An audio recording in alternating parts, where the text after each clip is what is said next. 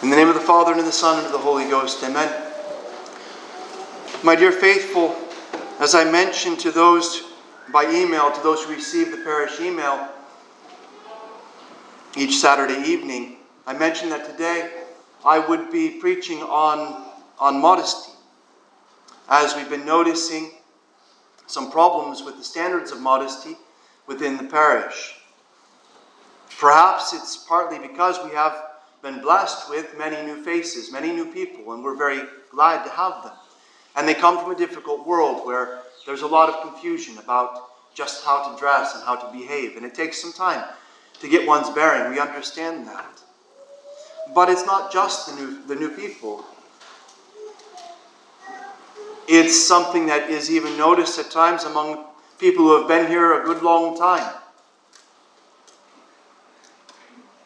Some of each, I would say, age group, not just one category.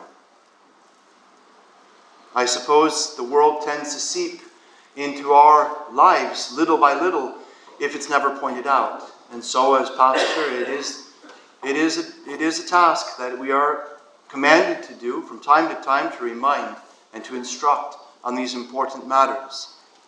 Of course, there are many who make great efforts and successfully, and that is recognized and appreciated. So, modesty, what is it? It's a certain way of dress and deportment which implements propriety by maintaining a due order in all things, such as to safeguard purity. There is a definition a certain way of dress and deportment, certain way of dressing and of behaving, of carrying oneself, which implements, which puts into practice all that is proper, propriety, by maintaining a due order in all things, such as to safeguard purity. This modesty is meant to safeguard a pearl of great price, which is purity. Due order in all things. That's what we mean by modus, modesty. A certain proper mode, order. An order based on what? Based on who we are. Men are meant to dress as men, and women are meant to dress as women. And if the world doesn't like to hear that, that's the world's problem.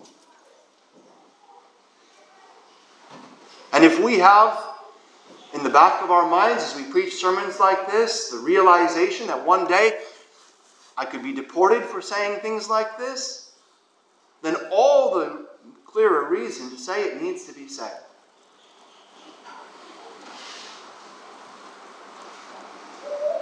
Modesty is there to safeguard purity, to order all, so that a man, in his appearance and his behavior, reflects manhood, is ordered towards manhood, and a woman towards femininity.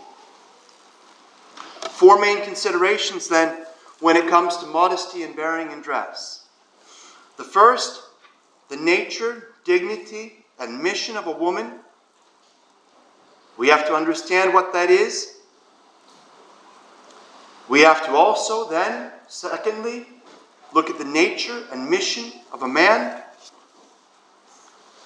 We have to thirdly consider the state of fallen human nature. And fourthly, let's add the consideration that we have man and woman with fallen human nature in a sacred space which is the church. And therefore, the standards must be even higher than normal. I'm not going to go into, in this sermon, a lot of the details about the, let's say, concretely, what to wear, what not to wear. I've sent that out to over 300 email addresses last night, and there's 200 copies of it in the vestibule at the feet of Our Lady in the, near where the bulletin is kept. You can look at that on your own. And it is something that I noticed last night. As soon as I sent it out, I thought, oh, there's something that was missed in there when it comes to the female dress. It's not enough just to be covered. All right, if it's too tight or too form fitting, it, it doesn't serve its purpose, which is to conceal in a beautiful way, but to conceal, not to reveal. So I've added that in the, in the printout that's in the vestibule, and it's, of course, posted in the parish hall. So, that being said, there's so much, there are probably more details there than you cared to read. I don't have to cover those now in the sermon. I can just go to the principles for the most part so that you know why we say what we say, why we do what we do.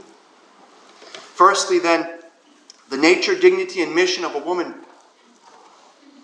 What is your mission? What is she made for? A woman's body and soul are made for motherhood.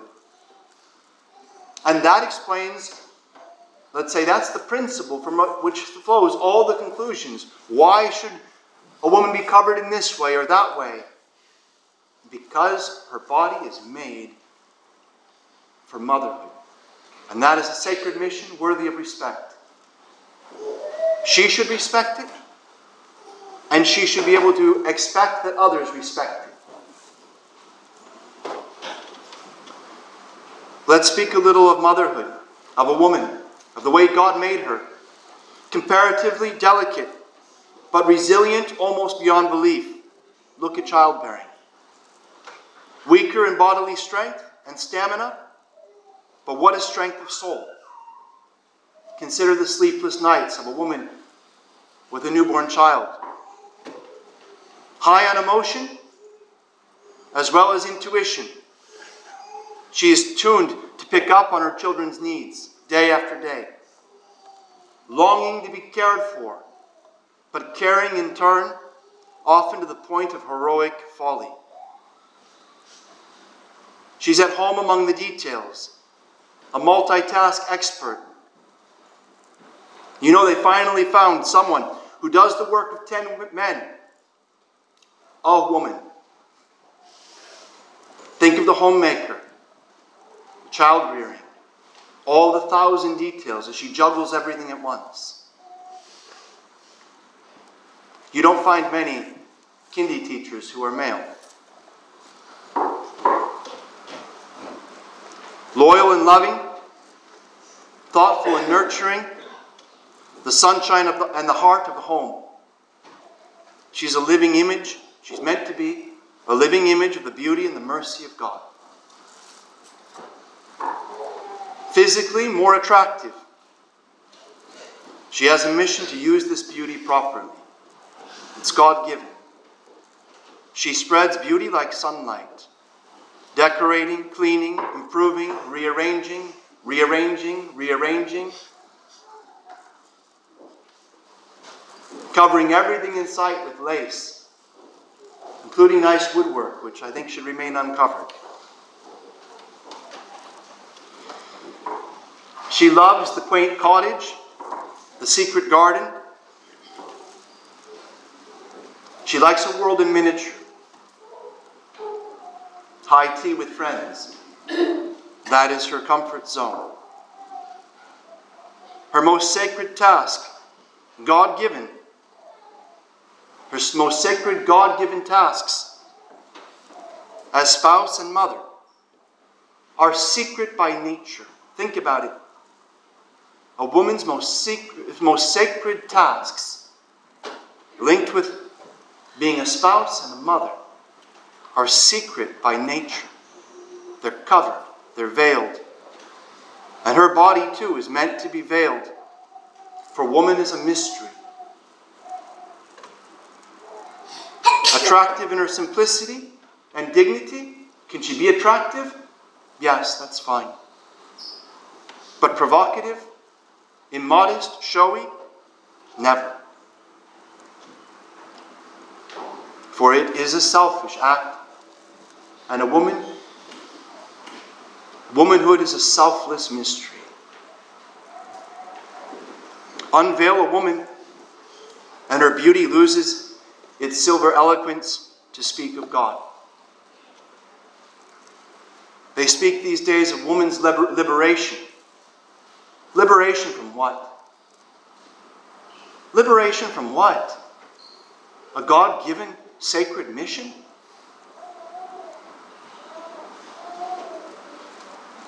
Perhaps go back and reread the epistle after this sermon.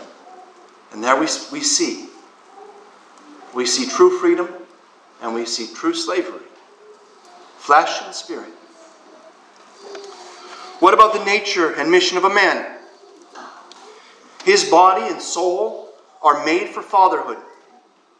Sturdy and strong, even the bone structure is different. Made for, bear, for bearing a load but interiorly fairly brittle. There are certain things a woman does that we could never do. We wouldn't sustain the strain. Wired to provide food and shelter and protection, and to defend the women and children. Made to lead and to fight, if necessary, even other leaders. No time to worry about appearance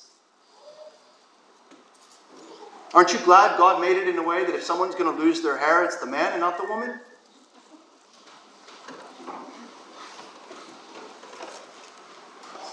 When a man's commander, when a man's master becomes his mirror, there's a real problem. He builds a home, but he, can, he cannot make one. He's too much of a rough carpenter. He fences in his castle, but he does not always live there. He's at home in the world of vast, untamed nature, as well as business and politics. He's at home there. Although, of course, he loves to return to his own dwelling, where he has family. Take all ruggedness out of a man and one all but destroys him. Right, he's comparatively low in emotion, but consequently steady. That's no excuse for being a brute. But there is a certain ruggedness about a man. Take all ruggedness out of a man, and one all but destroys him. He becomes soft and effeminate, weak and selfish, loafing instead of leading, gaming instead of saving, sensual instead of supportive. Even his appearance changes. The way he talks, the way he walks, the way he dresses, the tight clothes, his care of hair, the rings, the bracelets, the piercings, and on and on. That's not a man. Today's world may approve such perversions, but God does not. And we see that in Deuteronomy, Sacred Scripture, chapter 22, verse 5 quote, A woman shall not be clothed with a man's apparel, neither shall a man use a woman's apparel, for he that does these things is abominable before God. Today's world admits that it does not even know what male and female means. Well, then clearly the world will get the costumes wrong. Respect then your own mission. Dress the part that God has conferred on you. Mothers, fathers, whether in the present or in the future, temples of the Holy Ghost. Men dressed like men, women dressed like ladies. Perhaps you find it a bit ironic, as do I, that I stand here today on Rose Sunday saying men dressed like men. Consider the state of fallen human nature. Man and woman both have a wounded nature. Different ways, but both wounded. A man tends to fall in a very, e- very easily through his eyes, a woman very easily through her ears. A fallen man likes to look, a fallen woman likes to be seen. But see the contrast. For example, between a God loving Susanna, which we read in the long epistle of yesterday's Mass. Look at the contrast between a God loving, God fearing, modest, pure hearted Susanna and the crusty, dirty old men with no self control who lusted after her in the Old Testament.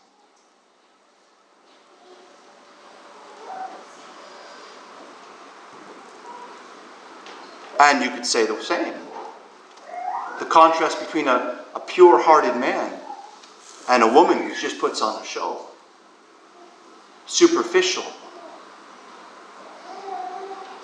external, and only external beauty.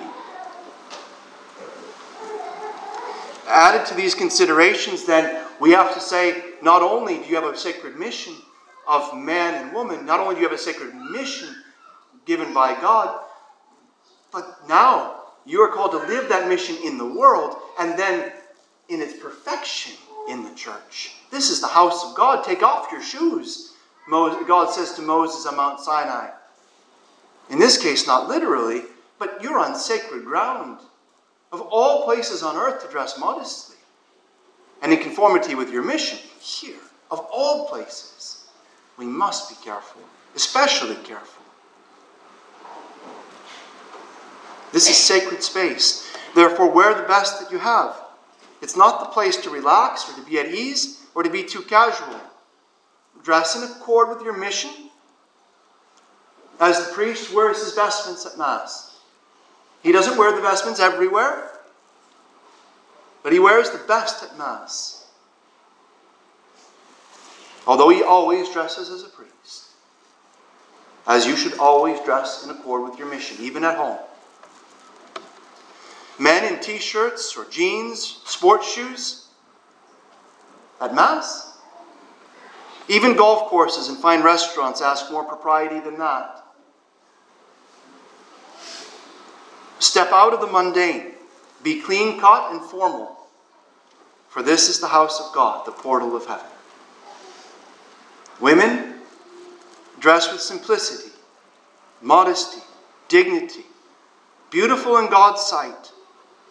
Remember, you dress for Him. That's why you wear your veil. You do your hair and then you cover it. But you face your God who sees. Beautiful in God's sight, reflecting His beauty, but not distracting by any misuse of your own? Does it make sense to cover your head, but bare your shoulders? Or to cover your head, but highlight your form with tight fitting garments? Makes no sense. It doesn't mean that there was always grave ill will there, but it makes no sense. In conclusion, then, this is more than just about a dress code. If it was only a dress code, it would only apply here. But it, in fact, it applies in all its essentials at home and at work. You have a mission, and that does not essentially change with where you happen to be or what age you happen to have. Respect your God given mission.